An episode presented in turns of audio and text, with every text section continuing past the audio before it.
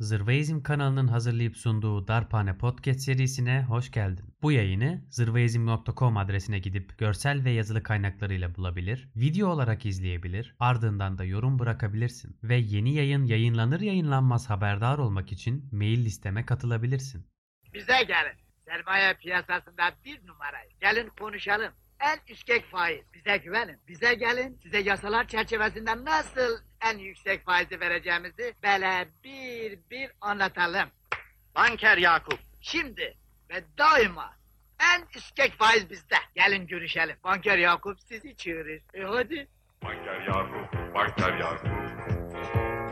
Banker Yakup, Banker Yakup.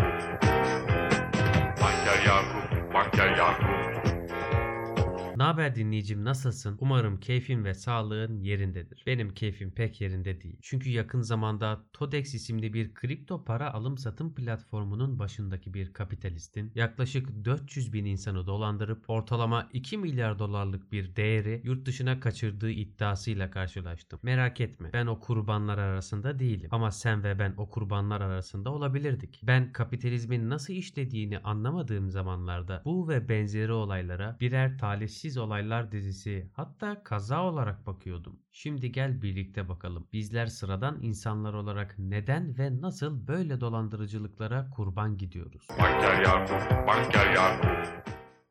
Ben şuncacık ömrümde 2002, 2008 ve 2020 krizlerini görmüş sade bir insan olarak her krizin hali hazırda zengin olanı daha da çok zenginleştirdiğini, fakir olanı da daha da çok fakirleştirdiğini gördüm. Bundan birkaç önceki bölümde, Gönülsüz Çalışma isimli bölümde sana maliyetlerin asla kaybolmayacağından ancak yer değiştireceğinden bahsetmiştim. Sen de zırvaizm.com'a giderek o bölümün kaydına, görsellerine ve yazısına ulaşabilirsin. Bu bölümde de zenginliğin asla kaybolmayacağına ama nasıl el değiştirdiğine beraber bakacağız. Şimdi bizler sıradan insanlar, üreten kesimler olarak şunu biliyoruz. Ortada ürettiğimiz, üretimden gelen bir değer var ve bu değer hem kapitalist devletlerimiz hem kapitalist patronlarımız tarafından bizlerin ellerinden peyderpey alınıyor. Üstelik bu zenginlik transferi kanunlar, yasalar, yönetmelikler, idari hükümler, sözleşmeler ve yönergelerle yapılıyor. Peki biz bunun farkına nasıl varıyoruz? Her kriz dönemi artan lüks araba ve gayrimenkul satışlarıyla. Evet doğru duydun. Çıkıp ekranlarda kriz var kriz, millet açlıktan kırılıyor, bir şeyler yapmalı dendiğini sen de duyuyorsun, ben de duyuyorum. Fakat aslında kriz sadece senin ve benim için var. Zenginliğine zenginlik katan sermayedarlar için, kapitalistler için bir kriz falan yok. Onlar hali hazırda servetlerini katlamış olacaklar ki lüks araba ve ev satışları tam da bu sebepten kriz var denilen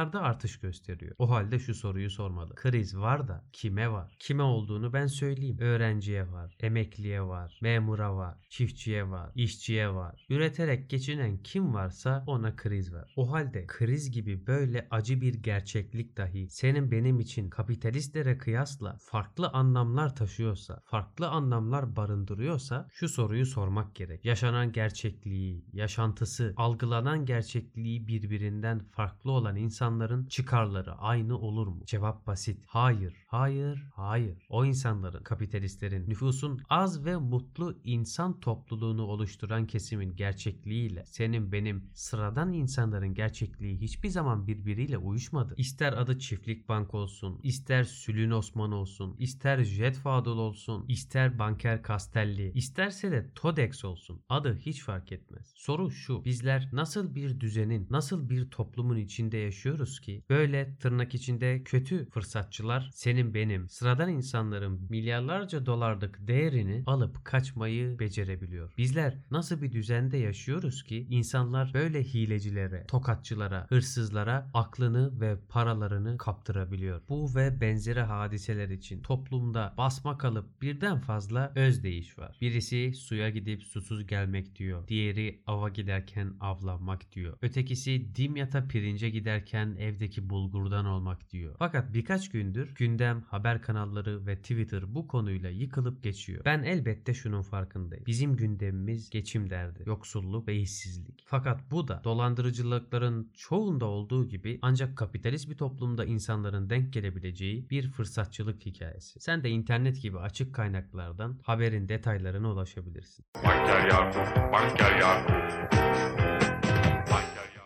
Burada bir örnekle sana anlatmak istiyorum olan şeyi. Eminim daha önce bir başkasının çocuğunun durumuyla kendi çocuğunun durumunu kıyaslayıp kendi çocuğuna nispet yapan ebeveynlere denk gelmişsindir. İşte efendime söyleyeyim bilmem kimin çocuğu bilmem nerede iş bulmuş da bilmem kimin kızı bilmem kimle evlenmeyi başarmış da bilmem kimin evladı ne kadar maaş alıyormuş da bilmem kimin evladı nereden ev almış da bilmem ne gilin çocuğu nerelerden iş teklifi almış da iddia ediyorum böyle şeylerden bahsedip o bahsettiği insanların hayatıyla kendi evlatlarını kıyaslayan insanlara denk gelmişsindir. En kötü senaryo belki sen de o kıyaslanan insanlardan bir tanesi olmuşsundur. Genelde bu nispet yapmak için veya tırnak içinde başarısızlığından ötürü bir ebeveynin çocuğunu suçlamak için kullandığı en basit yöntemlerden bir tanesi. Sana dönüp derler ki bak kızım bak oğlum bilmem kimin çocuğu neler neler yapmış ama sen hala bir baltaya sap olamadın vesaire vesaire. Şimdi geliyoruz zurnanın zort dediği yere. Sana ikinci bir soru daha. Şöyle söylenen insanları ne kadar sıklıkla duyuyorsun? Ya akrabalık ilişkileri öldü. Eski komşuluklar nerede? Şimdi oturduğun binada yan kapında oturan adamı tanımıyorsun ya. Eskiden bilmem neler olurdu. Bir araya gelirdik. Hatırladın değil mi böyle hayıflanan insanları? İşte bu insanlarla kendi çocuğunu başkalarıyla sürekli kıyaslayan insanlar aynı insanlar. Bizi o geçmişe nostaljiyle bakıp o vakitlere övgü dizen, o vakitleri mumla arayan insanlar. Peki ne oldu da biz o günlerden bugünlere geldik? Cevabı çok basit. Her kapitalist toplum gibi biz de ahlaksızlaşmaya, çürümeye ve yozlaşmaya başladık. Çünkü o insanlar hiçbir zaman gerçekten bizim komşumuz değildi. O insanlar senin benim tırnak içinde rakiplerimdi. O insanların çocukları senin benim çocuklarımın rakibiydi. Biz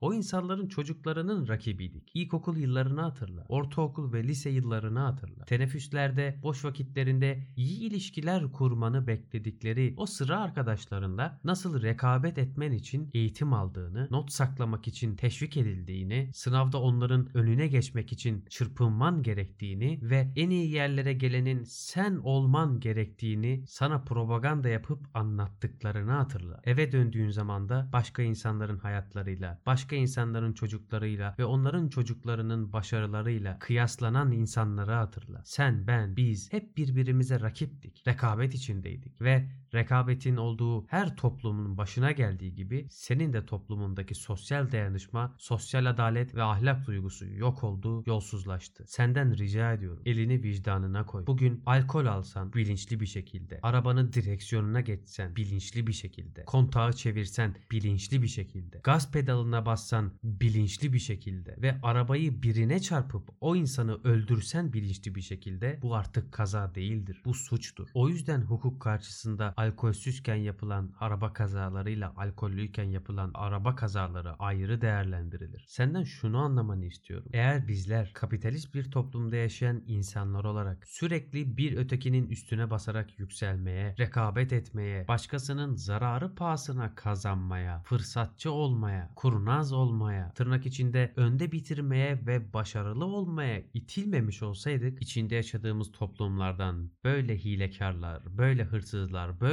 sosyopatlar çıkmamış olurdu. Tırnak içinde böyle dolandırıcılıklar, böyle kazalar, böyle talihsizlikler yaşanmamış olurdu. Bugün içinde yaşadığın toplumda nüfusun %10'u milli gelirden %80 oranında pay alıyorsa ve kalan %20 değerle idare eden %90 nüfus bir gün zengin olabileceği, köşeyi dönebileceği, voleyi vurabileceği, üretmeden bir koyup 100 alabileceği hayaliyle yaşıyorsa bu durum hastalıklı insanlara gebe bir düzende, kapitalist düzende yaşadığımızın açık ve basit göstergesidir ve başımıza gelenler bir talihsizlik değil, kapitalizmin kaçınılmaz sonucudur. Bir de tutup bu dolandırıcılara kurban giden insanlara neden bu tuzağa düştünüz diye sorduklarında ya baktık herkes yapıyor bu kadar insan yanılıyor olamaz dedik demiyorlar mı? Aa Evet kardeşim bu kadar insan yanılıyor olabilir. Hem de birden fazla kez. Her gün ve de her saat. Üstelik başka bir dünya ve hep birlikte kurtuluş mümkünken. Banker Yakup, Banker Yakup.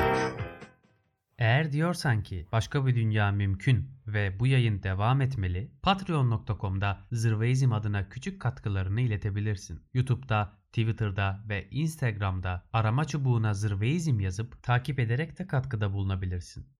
Senden özel isteğim bu yayını en az bir kişiyle paylaşman ve onun da fikrini sormandır. Sonraki yayında görüşmek üzere. Banker Yakup, Banker Yakup.